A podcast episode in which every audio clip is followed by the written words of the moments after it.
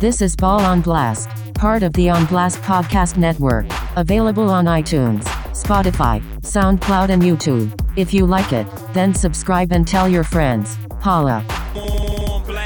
Thank you, thank you, thank you. You're far too kind to tuning in once again to another edition of the Ball on Blast podcast, where we discuss any and everything both on and off the court in the best league of the world, the NBA. As always, I'm joined by my dude, Mr. Andrew Webster. Webby, what is good? It came on this podcast the last time, or maybe the last time, maybe the second to last time, and pronounced LeBron James as the MVP. I have now walked that incredibly back.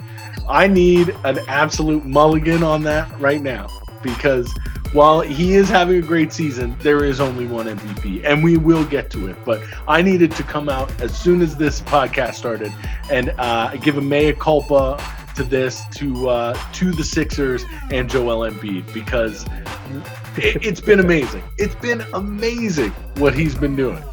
I like your energy right now, Webby. Like Absolutely. We got a big game tonight, Shelly. We got a big game tonight. Sure, for sure. And we will get to all that and more. As Webby mentioned, we will discuss Embiid's MVP case. We'll talk about how AD's injury will hurt the Lakers going forward, why no one actually believes in the Utah Jazz. There's a couple bigs that could become on the market soon in terms of Andre Drummond, Blake Griffin, and Boogie Cousins. We'll discuss where they could end up. We'll talk a little bit about the NBA All Star game and the starters getting announced. And I got some news. Got some news on a new job, which we'll discuss at the end of the pod in our Ask on Blast segment. But of course, we start each and every episode of the Ball on Blast podcast talking about your Toronto Raptors. And the Raptors, you know, we're recording this before the Raps take on the Sixers Sunday night. So either way, regardless of the outcome tonight against the Sixers, I think the Raptors are definitely back in the playoff mix and back to respectability. They got to the 500 mark after a wild roller coaster game against the T Wolves. But what do you make of the Raptors' recent run back to respectability? Well, it's been a great, great February. Uh, and the, the thing is, like, uh, they had a nice kind of soft schedule at the beginning of the month, but have I and when I looked at uh, going into this past week, I was like, "Whoa, man! There's some really big tests here with the two against Milwaukee, a couple other games." But I- will tell you, their consistency has really started to show up. Uh, they they they got OG back, which is huge, huge, huge for this team. But they're kind of falling into their roles. This is what we were a little worried about and what they struggled with at the beginning of the year of with a lot of the change, the turnover, the new players. How are these guys like Fred who got paid to find his role where where it falls on this team, a couple of the younger guys, a couple of the veterans that they brought in, but now it's all starting to coalesce and honestly even with the injury problems that they've had, with Lowry and OG, things like that. That seems to be their consistency through the last couple of years. Like losing guys for a week here, a week there seems to be what happens with the Raptors. So these little losses that they have in terms of on the roster don't seem to affect them as much as they would other teams. So they're kind of getting everything into gear. They've got a great coach, obviously. Mm-hmm. Uh, but these next two games against the Sixers, that'll be a really big barometer of where they stand. I thought the well, you know how I feel about the Bucks and about Giannis, complete pretenders, and they're oh. that's a team that other teams have figured out completely. And we thought that a Jrue Holiday deal was going to make them into like world beaters this year they look like the same team that they've looked like the last couple hold of years. On, hold on, hold on, hold on. In fairness, like they were 0 and what 0 and 4, 0 and 5 without Jrue Holiday. Like Jrue Holiday is the reason why, because here's the thing, right? Giannis has been taking teams into the playoffs, making second round exits, but having solid regular seasons with the second best player being Khris Middleton. Right. Yeah, so and, all they've Middleton done is just is, gone but they've gone back to having best... Middleton being their second best player. Like Jrue yeah, Holiday, that's not good. Will help their. It, I agree, and so their struggles, like they were playing well before Jrue Holiday was out with whatever. I think it's health and safety protocols. Holiday's out with. Yeah, but so, playing well, playing well, and being the number one seed in the East, and and re, like reforming what your team needs to be to to have longevity, long success during this season and postseason. Doesn't seem like that's what Milwaukee has done. Well, the other thing to remember is that I'm pretty sure at this point, because they came out, because to start the season, they were kind of slow. Then they picked it up a bit. And then obviously, Holiday's out now. But I think for me, anyways, how I view this team is it doesn't matter what happens in the regular season.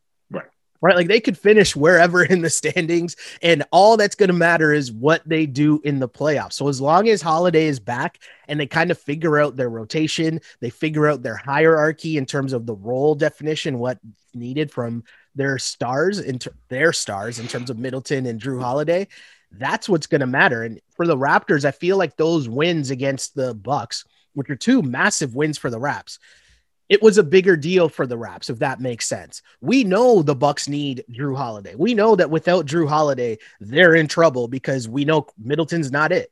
So to me, it told us a lot more about the Raptors being back in terms of where they need to be right or where their kind of ceiling lies in this in this regular season and into the playoffs because they just showed that okay well Kyle Lowry goes down okay we still got the depth we're seeing that Fred VanVleet is now you know taking over as being the leader going forward like you're not not that you were ever worried about what happens in case Kyle's gone after next season but now you're seeing Fred VanVleet being the leader of that team Norman Powell in the starting lineup I wrote Huge. the numbers down here. In December, he was averaging 8.8 points per game. In January, up to 16 points per game. And now in February, 22.6 points per game. That's a pretty solid sample size of Norm being in the start, being in the starter's job and just getting buckets. I think the number is he's third in the NBA since he's entered the starting lineup. He's third in first quarter scoring. And that's just a thing where you're seeing these guys, as you mentioned, fit into place. They all fall into place. And I think for Norm, what one of the guys out, he gets to start. And what does Norm do? He just cooks.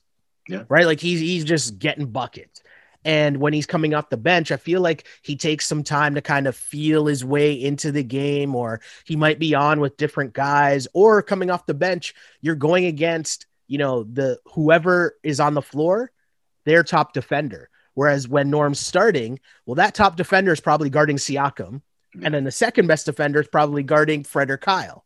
Right. So Norm just taking advantage of the situation. I think this past run of the Raps and where the Bucks are just showed us how good the like it, I think it just told us more about the Raptors than it did about the Bucks. Mm, if that makes I don't sense. see, I don't know. I don't know. I thought that if you're the Milwaukee Bucks and you have Giannis Antetokounmpo and you're playing a team that has like clowned you mm-hmm. pretty consistently the last two three seasons and in the postseason as well, like you got to put your foot on their neck and get rid of the Raptors. And to be honest, like those games, especially the second game, was like mm-hmm. I turned it off. Like it's like this game is over.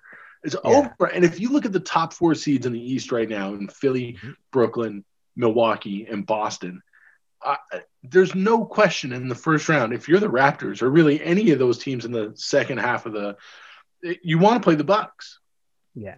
You want no, to play the that. Bucks in that four five matchup, especially with no Jrue Holiday or even with Jrue Holiday. Nobody, whoever is the other team in the four five matchup, if you're playing the Bucks, you're not afraid of that matchup at all. No, I totally agree with you there. I I I totally agree with you there. Now, I just my think question. That, oh yeah, go ahead.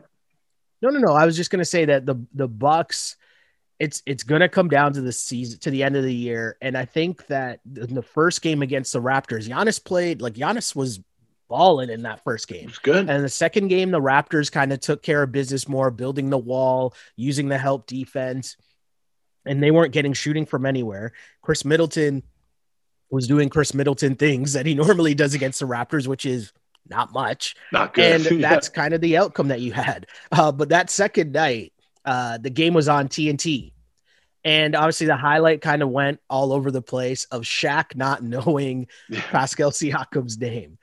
Now, we had Kenny Smith on our Tim and Sid show, and Kenny Smith said that uh, Shaq was being serious. Like, he didn't think Shaq was joking. Like, he didn't think, he thought Shaq was being honest. Like, he didn't know Pascal Siakam's name. What did you make of this whole situation that kind of went pseudo viral? Were you taking it seriously? Were you kind of upset that Shaq doesn't know Pascal's name? Like, what did you think? No, no. Are you kidding me? These guys, they literally have a segment on the show called Who He Play For. okay. Like, I, if these guys get somebody's name wrong, do you know how many times they do this show? It's like, you, and it's not like Shaq is a young spring chicken. Okay. like, these guys are getting older. Like, I have no problem with that. Right. Like, and what did he say? Like, he's like, oh, I don't know Pascal. I like Siakam. Yeah. Like, hey, as long as you know the name on the back of the jersey, you're good, right? And here's, But here's this is my this thing, is right? this this is this on. Raptor fan complex that happens, you know, Mm-hmm. where if if anything is taken as a slight against the team, everybody goes nuts. But I guess that happens really with every fan base too. Yeah. No, But, totally. yeah. I- I- for me, it's like it's Shaq. Like he's on TV, not because he's a great analyst, not because he's breaking down game film. He's No, on he's TV because funny. he's Shaq. That's it. right? And he's having a So- he's having a great year on TV. I think Shaq's Yeah. been great. I also think Shaq, you know, I, I think for Shaq, right? We know that Shaq's not watching Raptors games. Like, let's Right. keep it a buck for a second. We know Right. that. We know most American media people, no matter who they are, unless the Nets or like the Lakers are playing the Raptors or the games on TNT, they're not watching the Raps Right. to me, at least Shaq is honest about these things. And I'd much rather know that Shaq's not watching Raptors games when he's speaking about them. Do you know what I mean? Like, as a fan, I'd much rather be able to say, hey, I know he's not watching, as opposed to, you know, listening to critiques and Raptors fans getting mad because Skip Bayless or Stephen A or Right. Colin Cowherd said something about the Raps. And it's like, y'all ain't checking for the Raps. And I know y'all aren't watching the Raptors. So to me, like, I don't even care about it. I thought it was funny. I was entertained. I laughed about it. And that's just Shaq. But as you said, it's a Raptors complex of Raptors fan base complex of, oh no, we're being disrespected by the Yeah. American media. And it's like, you know what? We'll talk about this team later on, but I don't think they're checking for Utah Jazz games either. No, and I no. also don't think that Raptors fans are checking for Utah Jazz games either. And they're the best team in the league. So, yeah. Should Shaq as an analyst know Pascal Siakam's name? Sure. But it's Shaq. He Right. listen. He knows the name on the back. He knows the name on the back of the jersey. I'm good. Now the question, real quick. I know it wasn't on the Mhm. rundown, but uh, in in terms of a deal right now, if you're Masai, what are you cooking up right now? Because there's deals to be made. There's people. There's sellers and there's buyers. There's- and right now, looking at the Raptors at 500, e- easily striking, you know, within striking distance of getting into a top four seed of, you know, hosting a playoff game, as it were. Could you bring back DeMar DeRozan? No, You're- there's not going to be something major from the Raptors. You There will don't be a so? major addition made by the Raptors. You might get like uh, a big guy added, but it's not going to be a high profile name. It's not going to be like Drummond or something like that. Um, you're going to get like a mid level, you know, like I dare I say like a Baynes, Alex Len type. Like you're just going to get another big body, I think. That would be my, my assumption. Um, I just think because the way there's so many other things at play going forward, I think they've also found something with going small and just realizing, hey, we know that if we go up against Joel Embiid, and we'll see that later on tonight, obviously, we're in trouble for sure. We'll need Baynes' six fouls and use his six fouls accordingly. But overall, our best lineup is going small and they've kind of unlocked something. And it's something we've been talking about here. We talked about it on the Wrap It Up pod for the longest time. What happens when OG comes back? And I've always been saying, just go small, get your best players on the floor for as much as possible. And, you know, especially to start the games. So to me, I don't think the the need to go out there and, you know, give up assets to get a big guy like who's really available that's gonna put you over the top, so to speak, right? Like trading Norm and then other pieces to get Andre Drummond makes no sense at all to me. Never has, never will. So I don't really think that's a realistic thing to begin with. So I don't know. I, I don't see a, a move being made. I'm kind of glad that the Raps are at least back in that playoff mix so that you kind of ease off of the Kyle Lowry trade Lowry. talk thing. Yeah. Yeah, because there's there's no real right answer to that because I've always believed it just comes down to what Kyle wants. And so as long as they're still in the mix and they're doing all right, I would assume that he wants to stick around and and and play it out. Like he enjoys watching these guys develop into them being the leaders in terms of Freddie and Pascal and Norm. And I think he he he likes seeing that and he'd want to see that through. So I don't know. That's just me. Could be wrong. Hey, we could find out next week. Masai is working his magic and pulls off some big deal. So well, listen, like going small right now, uh, tonight and Tuesday night may not be mm-hmm. the uh, smartest move because you're well, running into the best player in the NBA right now. Well, that's a very solid segue, Mr. Andrew Webster. So, as mentioned, we're recording this before the Raptors and Sixers game on Sunday night. But of course, we lead to your boy, Joel Embiid, who's on an absolute heater, fresh off of a 50 point, 17 rebounds, five assists, four blocks, two steals. The first Sixer to drop 50 points since Allen Iverson dropped 53 in 2005. Is he the MVP right now? Is it that obvious right now for you, Webby? Yeah, yeah, he's he's the MVP right now. I I know we had a lot of fun with LeBron and the what he did to the Cavs in that fourth quarter. Kind of made his statement of like the guy was yapping at him. That was great for narrative, but when you see what Joel Embiid has been doing night, like not just coming out once in a while and, mm-hmm. and having a tremendous game night after night and putting up at least 30 points, at least 12, anywhere from 10 to 15 rebounds, and really changing his game from what it was the last couple of years to what it is now, and really turning back the clock in the NBA yeah. of what we thought a successful player his size could do. Right? We were we've been told over the last five years, 10 years that you need to be able to shoot the three. You need to be able to stretch the floor. You need to be able to do this. But Joel Embiid has gotten himself into shape and his footwork down low and what he can do with the basketball in his hands in the in the post, whether it's high post or low post, is is unstoppable. Mm-hmm. And it, it's kind of the pendulum is swung, right? So teams are, like you say, going small. We don't need a big guy. But that pendulum is now swung so far that when you introduce a force like Embiid down there, he can take over games. And th- that's what he's doing. He's taking over the league.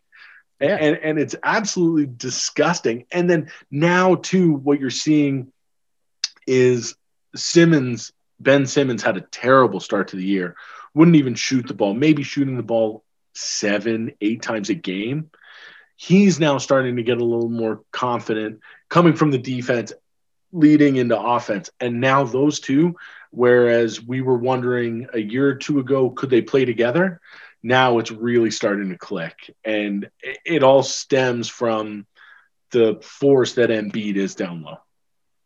Yeah, I mean, anytime you're taking your scoring average from 23 points to 30 points, right? And we're we're in we're far enough into the season that it's a solid sample size. So for him to be putting up 30 a night, and he's stayed healthy so far. It's great to see for from just a basketball standpoint because I think, you know, as you mentioned, there's going to be swings in terms of style of play. And you know, the big man is going to come back because you're going to have big guys who are super skilled, who are able to get the ball in the post and just dominate because, you know, there's so much of these, uh, you know, the kind of rim running big guys or, you know, just the athletic type big guys that aren't your traditional, can I give you the ball in the post and can you get a bucket? So for me, it's great to see because it's great to see the counter to just having everyone just jack threes. Yeah. And even though the Raptors was Embiid's nemesis, especially during the Marc Gasol, Serge Ibaka era, I was always frustrated, right? Like even rooting for the Raptors, I was frustrated watching Embiid settle all the time for threes and like long stupid twos and yeah I wonder, you know, I think he's eliminated some of that from his game, but I wonder what the big difference is for him and just the role that Doc Rivers has played. Doc Rivers has long been uh, someone known to do well with superstars. And I wonder, you know, I don't follow the Sixers as heavily as you do or watch enough of the Sixers as much as you do, but I wonder how Doc has impacted Embiid in terms of just that mentality that you're that dude we need you consistently to be putting up 30 and 11. We've been talking about this is what I've, we've needed to see from him for years. Yeah. I'm going to give you eight numbers. Okay.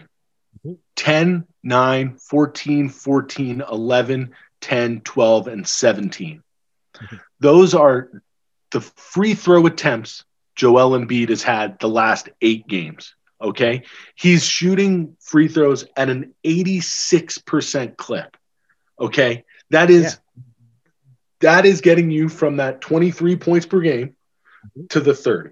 And that is, like you say, Doc Rivers saying, okay, big man, get down there. Nobody can guard you. You're the biggest, most physical force that we've had in this league since Shaquille O'Neal. And the refs are going to give you those seven points. So just get down there, get hacked, hit your free throws. And Yeah. like that is what's doing it. And and you're absolutely right about Doc. It was something that Brett Brown wasn't doing. And having a real adult in the room with Doc Rivers has done wonders for for Joel Embiid's uh, performance. It's great.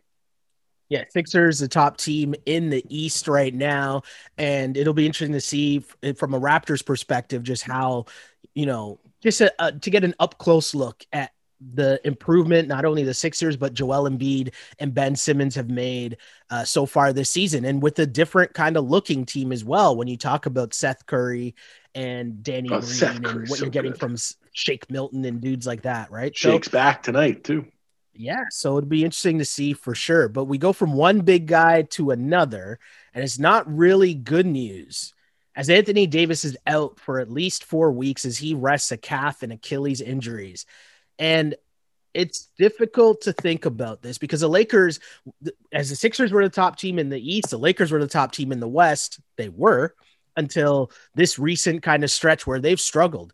But how will the Lakers fare with AD? Like, what is, you know, obviously we know that they'll struggle, but how will they struggle? Because to me, it's like this is just going to add way too much wear and tear on LeBron, and that's not a good look. I know what LeBron's been doing early, but he can't be expected to be carrying this at this level for this long without AD. That's too much because it's a regular season. It's a regular season.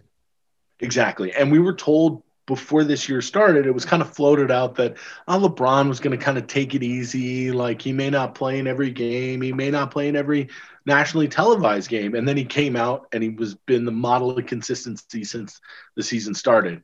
But I think that this kind of, I know saying that Anthony Davis getting hurt is not a positive, but I honestly think that this stretch of what is it, four weeks they're saying, and that's being Yeah. really generous. That's being really, really careful with Anthony Davis.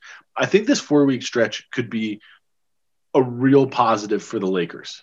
Yeah. It could mean that they can rest LeBron. They can play some of these younger bench guys, Schroeder. We can see more Harrell. We could see more, I don't know how much more Wesley Matthews we want to see, but we could see more. But the best thing about this for the Lakers is if they, I mean, they're not really going to drop down to the fifth seed. But if they're one through four, honestly, if they're three or four, it's probably better for them than it is being the number one. Because right now I'm looking at the standings, and you'd have to face either Golden State or Denver if you're the first two seeds. Okay. And if you're the Lakers, a little bit older team, uh, uh, injury concerns. You won the NBA championship. You've played the most games. If Yeah. any team's going to come up and snake bite you in the first round of the playoffs, I would not want to see the Nuggets or the Warriors. I'd much rather see uh, the Spurs or maybe even the Blazers.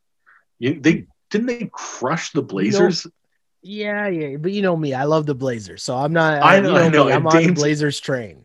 but what Dame I'm saying is is real right now. But I know what you're saying. I, I- get what you're saying. The style Mi- of play, missing the, matchups. Warriors, missing the Warriors, not being that number one seed, maybe not the worst thing. Uh, we're to get to the Jazz soon, Mhm. but that's a team that the Warriors ostensibly could beat in a seven game series, and we wouldn't be surprised. I'd be surprised. I don't rate the Warriors at all. I think they're a nice team. I just don't think they beat really, really good teams. But I think they're they're a solid team, and it's good to see them at least relevant in in a playoff spot. They've got And, one of the best know- players in the league who can win you a series, and we've seen I- him do it. I mean, I disagree. I know hey, what I know what you think. I know what you think about Steph Curry. I can't believe No, I'm the one. I can't believe I'm the one standing up for Stephen Curry. No, I think that hey, the the Warriors and what they've been able to do this season is has been incredible, right? And it's a testament to Draymond, I think, and Steph for sure, and just the leadership that those two dudes provide to a roster that you know you're seeing Kelly Oubre struggle and have a roller coaster season. You're seeing good people on the the Wiggins week. trade. True, but you're seeing you're seeing him improve slowly, and you're seeing Wiggins, right? A lot of people talking about the job Wiggins is doing in terms of being a solid defender and knocking down open shots, and you're seeing him fit into a pretty solid role with that team. So it's nice to see. But in terms of the Lakers, to me, the regular season doesn't matter. Like you just Yeah. need Anthony Davis healthy, and so even if you got to be resting LeBron, so you're playing games without LeBron as well. To me, it doesn't matter if you fall No. to four or five or six. Like again, because there's no fans as well. So that's another thing that, you know, what does home court advantage really kind of mean? It just means travel at that point, right? So mm-hmm. to me, I'd rest LeBron and just make sure that AD and LeBron are good for the playoffs. But it does worry me. This, you know, it sounds eerily similar to the Kevin Durant thing in terms of, oh, it's a calf. Oh, it's a slight Achilles. Oh, he's going to just rest it for four weeks and then come back. And it's like, uh, this just doesn't sound good. And I'm knocking on wood because obviously we Yeah. don't want to see that happen. But, you know, you just got to play it safe and know that you need AD for the playoffs. So if he can come back and give, you know, 20 games this season or whatever it is, have those games be the playoff games and who cares about the regular season. Yeah. Now, LeBron is averaging more minutes, like slightly more minutes, pretty much the same as he did last year. That can't happen, right? And I mean, they've lost games this week to their without AD, they can still beat most teams. Against the top teams, like they've lost to the Nets, they lost to the Heat, who are kind of making a push up the standings right now. They're not going to be able to beat the really good teams without Anthony Davis, right? The supporting cast is Not good, good but not that good to beat top tier teams. So for me to, to to watch that and see where the Lakers are, Schroeder being out is also a really big thing. Like if AD is out alone, that's big. But losing Schroeder as well, what he brought just in terms of another playmaker to also ease a lot of the pressure off LeBron. Yeah. Right. So they need to get healthy and don't worry about the regular season. Their Yeah. bones are about the playoffs. I know the LeBron, I was all aboard the LeBron for MVP thing, but be smarter and winning finals MVP is way more important at this stage than winning another regular season MVP, especially in this crazy season. Agree. Agree. Um, but in terms of this crazy season, it's about to get a little more interesting because there's some interesting names that could be available. As it came out that uh, Andre Drummond and the Cavs are trying to work out either a deal or a buyout. So he's going to be sitting until a deal happens. Blake Griffin, same thing with him and the Pistons, and same thing for Boogie Cousins and the uh, Houston Rockets. So all of these teams are working on getting separated from their current teams. But of these names, like, is there a situation that you see one of these guys going to that would really help a team making a long term run? One more name more than the other, or no? There's the two of them don't really move the needle right now for me anymore, and that's Boogie and Blake. I don't know. I mean, I'd love for either of those two guys to prove them wrong because you know they've been awesome players in the past. Now, Drummond going to the Nets would be interesting, Yeah. but you know who's always abused Drummond and like made fun of him and just been in his head is Embiid, and you're getting Drummond. If you're the Nets and you get any of these three guys, it's to counteract what Embiid is mm-hmm. going to give you. Any team in the. East gets one of these three guys. That's why they're getting him. But the problem is, is that these three guys haven't had a ton of success against Embiid, right? yeah. So it's like, I, I don't know if any of these move the needle. I think the thing that moved the needle m- most of any of these coming out is what Draymond said about Draymond's comments about what the Cavs were doing with Drummond in terms of holding him out and how the media treats that compared to how they treat James Harden, right? Yeah, I thought that was super interesting because Draymond has taken on this role where he's almost becoming a member of the TNT panel while Yeah. still playing in the He's the conscience. He's the conscience of the league, and he he not afraid to tell you about it. Like I'm down with him, man. Like it's great. Yeah, him bringing up the double standards, like we know it exists because it's all about leverage, right? James Harden is good enough that he had the leverage to force a trade. If you're Andre Drummond or Blake Griffin or Boogie Cousins, you're not that good. So the team has leverage over you. Mm-hmm. And that's just the reality of the situation. Now, what he's bringing up is a double standard of how these things are covered, right? And how we slandered James Harden for wanting a trade and how he might have handled it but we don't really slander these teams when they tell Andre Drummond, "Hey man, you're going to sit out until we work out a trade for you." And it's it's he's bang on. I thought Draymond yeah. was bang on, and I thought you know he was passionate about it. I thought it was cool to see that it was him talking about something that doesn't really involve his team at all, but him as an NBA player looking around at his NBA brethren. Like that was something that was really important for him to say, and I like that. I totally thought it was cool. Um, in terms of these three dudes, I agree with a lot of what you said. The one thing I look, the one way I look at this though, is these three guys. Drummond might still have, you know, quote unquote, more left in the tank to offer, like on the high end. Mm-hmm. But to me, Blake Griffin and to a lesser extent, Boogie Cousins, if you put them on like the Nets or a full healthy Lakers team, or dare I say, Clippers team, I think those guys can help because here's what it is. They might not have a lot left in the tank, but you're also not asking them for right. a lot. So Blake Griffin going to the Nets or Boogie Cousins going to the Nets, they have DeAndre Jordan who is not able to like he has no chance of, you know, holding down heavy minutes in the paint. If you give him someone to tandem with and then at least they can share the load and both play 20 to 25 minutes a night, add in some minutes where you're playing small, now you're talking about something a little different. That gets a little interesting. And you're not asking for them to do it night in, night out. Maybe have a game where they drop 15. That'll work. It's just adding another grown up who's been there, who's not going to be afraid of the moment. And I think if you're talking about the Nets, even a team like the Celtics, so yeah, as mentioned, the Lakers, Clippers, like that tier of a team, I think those guys can help you for sure. And I'd be looking to make those buyout moves on any one of those guys. If you're talking a lesser team, and because, you know, we'll talk about the Raptors, sure, I would do it. But what are your you expectations for them coming in, right? Yeah. Like they're better than Baynes, so I would do it, right? But that's about it. That's about it. Um, I heard a wild stat. I forget whether it was on, maybe it was on the Russillo podcast, but they mm-hmm. were saying that Blake Griffin hasn't dunked in like two years. Two or a year and a half, I think it is. I think it's a year and a half. Is yeah. that true? Yeah. Oh yeah. That's crazy. That's crazy. So it is insane, right? And it shows just where his athleticism might be at this yeah. point. But also, that's with him, and not so much this year, but last year for sure, being the focal point of the offense. So a lot of attention on him. If you put him on the Nets right now, I mean, you're going to get lobs off a of pick and roll or off a of back screen or whatever because nobody's going to be paying attention to him because there's Kevin Durant, Kyrie, and KD yeah. all on the floor as well. Like DeAndre Jordan is still out here living on dunks as if it's Lob City. And we know it's not the same DeAndre Jordan, right? So yeah. that's interesting to me. But Blake, I mean, Blake, we would find out about DeAndre's relationship with Blake or not, whether he ends up on the Nets. But I'm so interested to see how those three guys will play out and where they'll they will end up for sure. Yeah.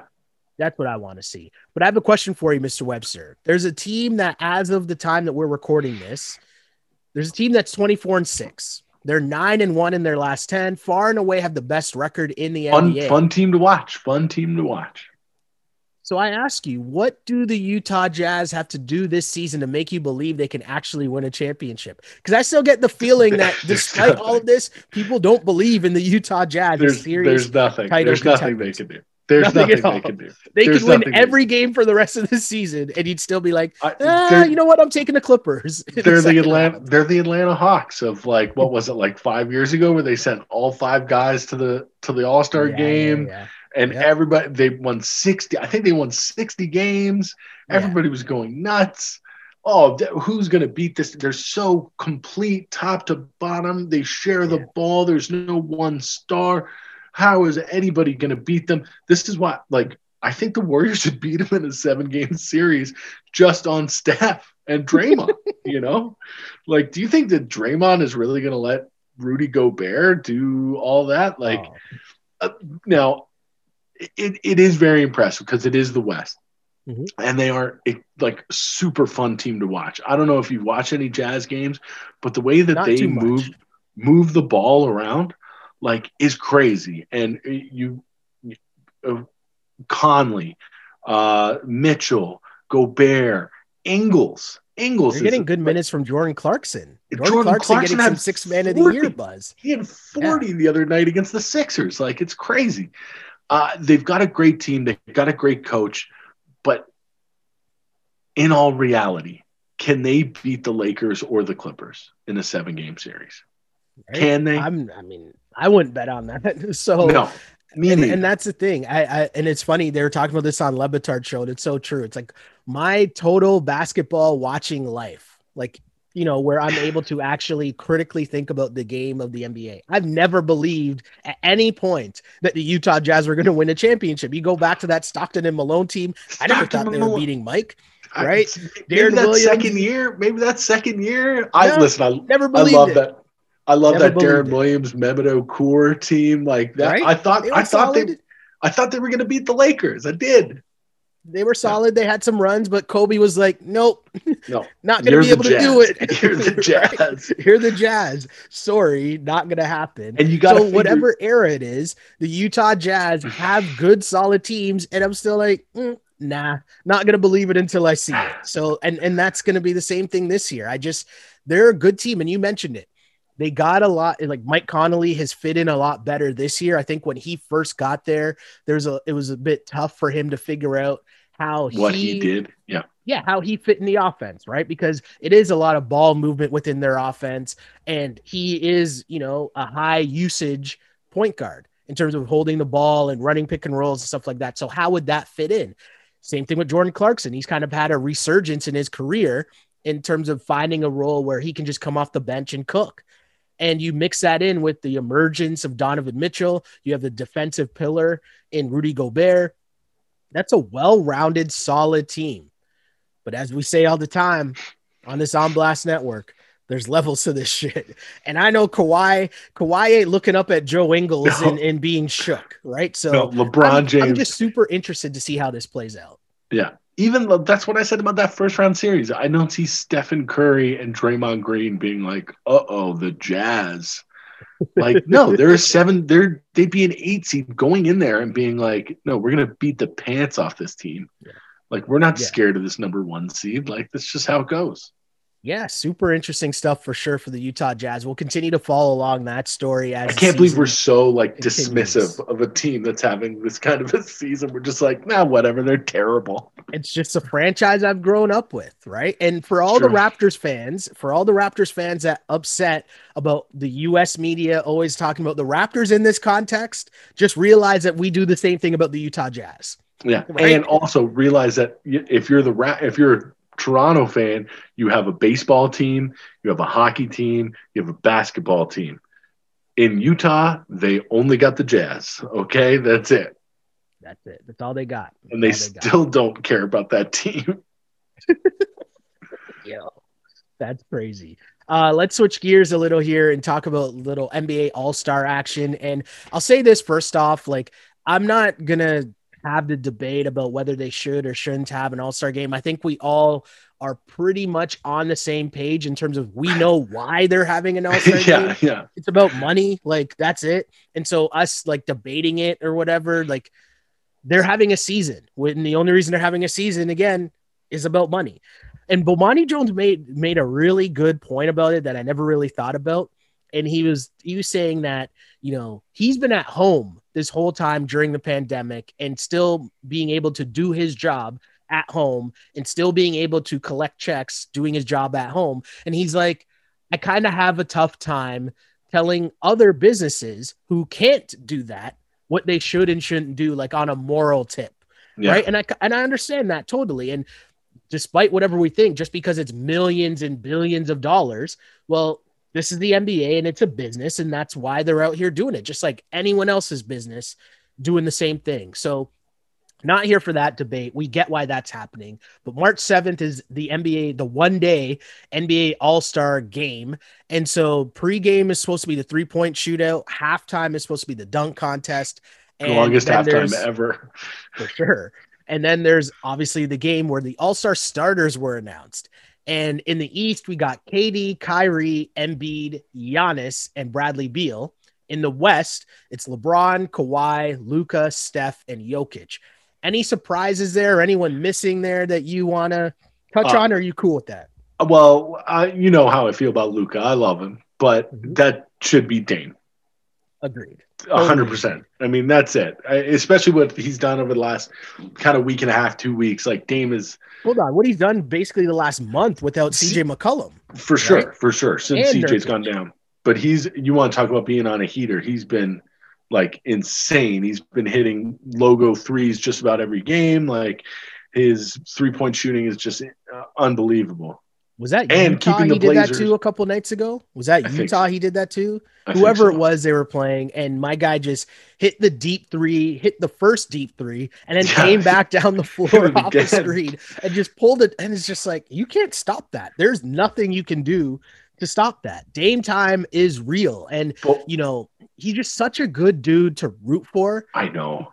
I saw him on the million dollar worth of game pod, and they were asking him about you know the super teams and him leaving and would he ever do that, and he was just like, my mentality is different. Like I understand the media and all that, but the media isn't going to gas me up to tell me my career ain't worth shit because I didn't win a championship. Right. And I thought that was a really cool perspective. He's like, I'm trying to do so many other things outside of the game of basketball and with my charities and with the stuff I'm doing in the community. Yeah. Like that, I want to be my legacy. The jobs and opportunities I'm able to give other people, to give my family, that's my legacy. I'm I love basketball. I want to win, but y'all ain't gonna trick me into thinking my career didn't mean anything if I don't win a championship. So, so jumping to another team, nah. And that's what I, I love. The shit out of that and, and, that's what I love. Like, I mean, he didn't make the NBA All Star starters. Do you know who doesn't care the most? Is Dame. you know, like he could come out and still cook. That's it, man. That's it. Yeah. So other than that, no. I, everybody. The only one other one that I was like, eh, was Harden. I maybe would have put Harden in instead of Kyrie. Interesting. Yeah. No, but that's just me. Yeah, I mean Harden's obviously I would assume still going to make the, the All Star team. If it's an All Star and if it's an All Star game, you know James Harden's going to be there. Hey, where is it? Atlanta. It's in Atlanta. Oh, oh my it's god, the ATL guys, and they're trying to tell p- the business owners and stuff don't throw All Star parties. Is like, come on, guys Atlanta got his table at Magic City. City. Yeah, right. Guys the got his table at Magic City reserved already. Don't worry about like, it. Like, come on, what are we doing here?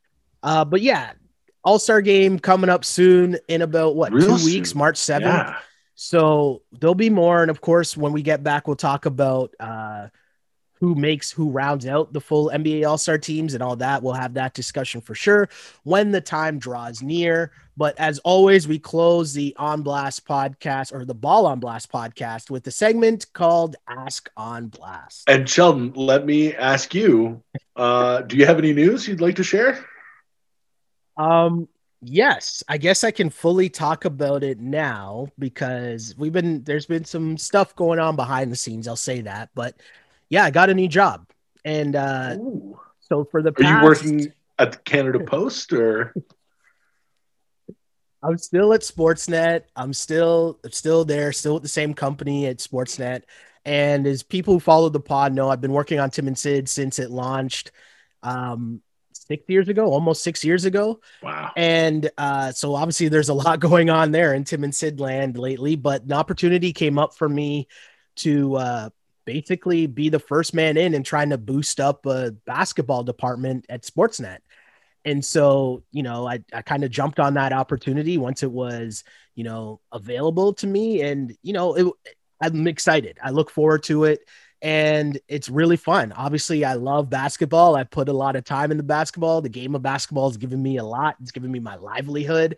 Um, I work every day on a sports show and then come home to talk about basketball most often than not. So this job is really uh, excited, exciting for me, and it's a great opportunity to try to keep pushing the game forward, not only in this country but on a bunch of different platforms and stuff. And that's really cool. And this content creation game is is a fun one, and I and I love it. So to say that my sole focus now is going to be uh, on the Raptors broadcasts that are on Sportsnet I can't wait to start. It's going to be a lot of fun. And I, I'm excited because I get to talk about it on this platform that we created because this platform that we created is such a huge reason and a huge part of me being able to get a job like that. So I don't take that for granted. And I'm still going to be doing all this stuff here on the On Blast Network, uh, doing our Ball on Blast pod and wrap it up and all that stuff. So don't worry, that stuff's not going anywhere. Um, for now. There could be some other stuff bubbling, but we'll deal with that when that time comes. Um, but yeah, I mean, I'm just super excited. And, you know, I wanted to actually come on the pod and just thank you guys. Thank you for being part of the movement, Webby. Thank our listeners and our viewers and everybody who's ever watched the pod or liked the pod or subscribed or told their friends about it. You guys are all a part of all this. And, you know, I feel like I share a lot of my life on here with this pod and what's going on, good and bad. So, um, it was just fitting for me to be able to come on here and talk about that and kind of announce that because I haven't tweeted about it. I haven't said anything about it publicly yet. They just started sending the internal emails out. So, yeah, that means a lot for me. And also, also, also something that I know that's super important to you as well, because you came up in the same spots as me, Webby. Um, this is obviously going to be my last week working on Tim on the Tim and Sid show and the Tim and Sid show in its current form is coming to an end and they're going to revamp it and keep it going forward with Timmy. But as people know, Sid is leaving to go uh, work on breakfast television. And for me, I mean, I'll let you go in a sec, because I know you got thoughts too. Those two dudes are a huge reason why I do why I what I do. Because getting to have a front row seat and watching those dudes you know, for the past damn near 20 years do what they do. Everybody who's trying to just be on a mic and have fun and be off the cuff and make jokes and make people laugh, you're doing that because you grew up on some level watching what Tim and Sid did. And I don't say that lightly. I don't take that for granted. I mean, I worked at the score way back when, or wanted to work at the score way back when because of moments like just having the wheel on a loop over and over again because the score was the only place showing basketball highlights. And I remember hearing a dude yell T Mac to the rack, like, whoa. And later on would come to find out that that's Tim Micallef, right? So it's like, it's always been a part of my life. It's always been a part of my career. And so, yeah, I mean, coming up on the la- my last week, working with those dudes on this show, it was really, really like it's a it's a crazy moment. It's a surreal moment, and it's going to be a lot of fun with with this being the last week. But those two guys, man, I mean, those are the OGs. Those are my OGs. Like I learned so much shit from those two dudes in terms of just how to how to learn how to be you on air and how to be confident in being you on air and just not listening like shouting out the noise and just knowing and being confident in your abilities and what you do and the fact that they do it in they're two different dudes that do it in two completely different ways so for me, if I think a lot of the problem, or like if I say us to make this more of a broader scope, when you looked out at the media landscape and said, well, there's not people like me or who look like me who or who sound like me. And I'm not saying this is just a black or white thing. I'm saying this as in the general terms, right? If you looked out there and you said, well, there's not people who look like like me or whatever doing this in the game, well, you were able to look at them and say, well, those two dudes weren't your stereotypical on air dudes and they found a way to make it work. And to me, that is a lasting legacy that will continue as they move on to bigger and better things. So, uh, yeah, I'm right there with you. Uh, worked uh, for the score, uh, and the reason that I wanted to work for the score was because I saw myself, I heard myself on the yeah. channel, and we talk about for the culture a lot on this mm-hmm. podcast and honestly that's what the score was it was the yeah. first time i'd ever seen sports highlights sports talk kind of put that way where it was relatable to somebody young and dumb like i was back then and yeah tim and sid were like instrumental in what I ended up doing at the score and Sportsnet. Mm-hmm. And the one thing that I will say about both of them, you're absolutely right. Two totally different people, two totally different personalities, two totally uh, different ways that they went about it.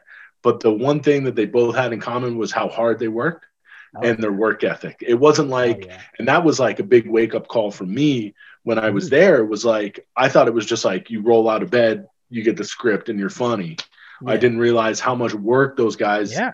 Do and it's incredible and then all the work that is done behind the scenes it's not just like this happens like instantly right it's all Yeah. the hard work from the whole team and being a part of that team even a little bit was like amazing now Yeah. Shelly going on to work for the Raptors broadcast is like insane, guys. Okay. because not only is this guy got all the talent in the world, he was doing something that he loved in terms of Tim and Sid, but now he gets to bring all of this creati- creativity that you get to see in Wrap It Up podcast and this podcast and everything else. But having Shelly here on the inside of a Raptors broadcast only means great things for basketball fans across the country, you know? So, congratulations. I can't wait to uh, see how it starts and how it evolves and uh, your ever expanding role in what uh, Sportsnet's going to be doing with uh, Round Ball. I can't wait. It's going to be great. Thanks, man. I, re- I really appreciate you saying all that. And, and you know, it's it's interesting because as I settle into kind of what's happening or what's going on in this moment, it's crazy how the how you connect the dots sometimes, right? And like getting this new job, it's kind of cool because obviously I've been working really hard on a bunch of different things. And, you know, I've always said that doing all these extra podcasts and all this stuff, people from the outside looking in probably think my intentions or my goals are different than what my actual goals are. yeah. And and one of the things that I had to get over was knowing that I can't control that. Right? Right. And so then not worrying about it and just knowing that in my mind I know the things that I want to uh, accomplish and the things that I want to be able to develop and do all that. And so it's really cool to um, get the opportunity and have have someone want you to be a part of their team and develop and build their team. So I'm really excited on that end. But the thing I, I will say in terms of connecting the dots, people would always ask and wonder, like, yo, man, like, how or why do you work on a show during the day and then come home and do all these other pods? And to me, it always just seemed normal. And as I connect the dots, the reason why it seemed normal was because I came up under motherfuckers like Sid, Tim, Cab. Like those were the dudes that when I first came into the industry that I was looking up to and I seen them bust their ass. So that's the only way I know, right? Like the mentality was always to work hard. The mentality is to put in a lot of work. But at the end of the day, it just became normal to always be working, always be thinking, always trying to create, always trying to push barriers. And so, how all these things and the timelines connect is crazy. And I'm happy for um, I'm happy for the opportunity, but I'm also happy for Tim and Sid to see what's next for the both of them and Yeah. for what this week is going to be in terms of celebrating what they were able to accomplish over the past however.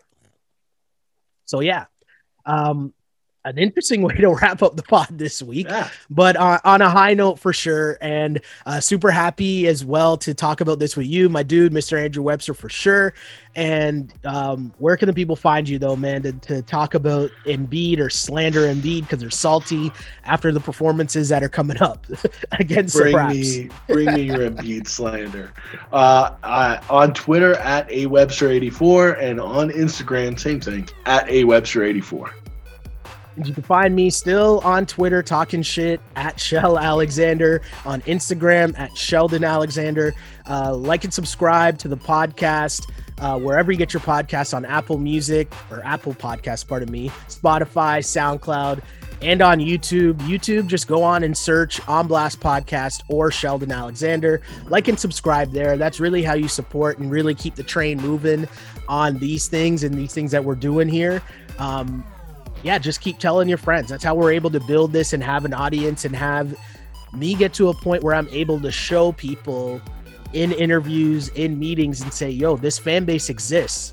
Like we can hit these this fan base. It's proof of concept, right? And that's a, a really big part. So I don't take it for granted and I don't say this lightly at all. I mean it in saying thank you to everyone who's ever watched or listened or subscribed or told their friends about the pod. I really do appreciate it.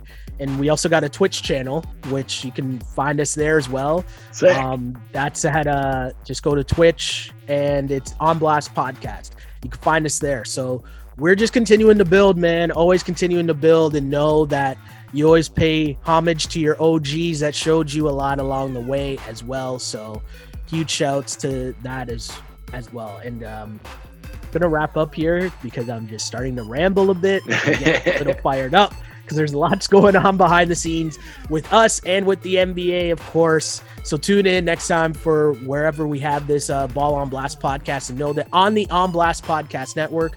We got uh, Wrap It Up, which is still live after each and every Toronto Raptors game on all those platforms I just mentioned Twitch, Twitter, YouTube, Instagram. And uh, of course, we got the Challenge Pod still up and rolling each and every week in the middle of a crazy season there as well. So lots going on on the Don't On Blast. Podcast Network. Hit us up, send us your comments and questions because I say this and I've lately I've been saying it so much and I don't know if I've meant it more, but I really did used to pray for times like this to rhyme like this. This is what podcast is this? The Ball on Blast. Ball on Blast. it's one of them. That's how big the network is. This is the Ball on Blast podcast. As always, unpolished and unapologetic. Until next time, see ya. Peace. This is Ball on Blast, part of the On Blast Podcast Network, available on iTunes, Spotify, SoundCloud, and YouTube. If you like it, then subscribe and tell your friends. Holla. on blast.